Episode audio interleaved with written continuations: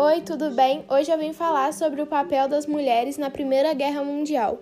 Na Belle Époque, a moda eram as saias cheias, longas e com caudas, blusas de gola alta e acessórios floridos, tudo decorado com rendas, pregas, nervuras e babados.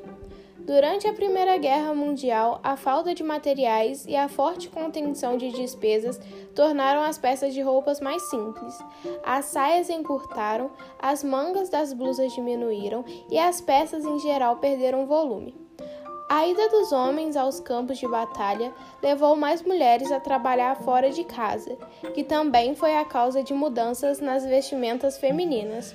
As roupas ficaram mais curtas, as calças mais largas, as saias e casacos retos. Em 1915, a altura das saias ficou um pouco acima dos tornozelos. Os chapéus diminuíram de tamanho e eram poucos enfeitados, bem discretos. Na maquiagem, a tendência era o batom.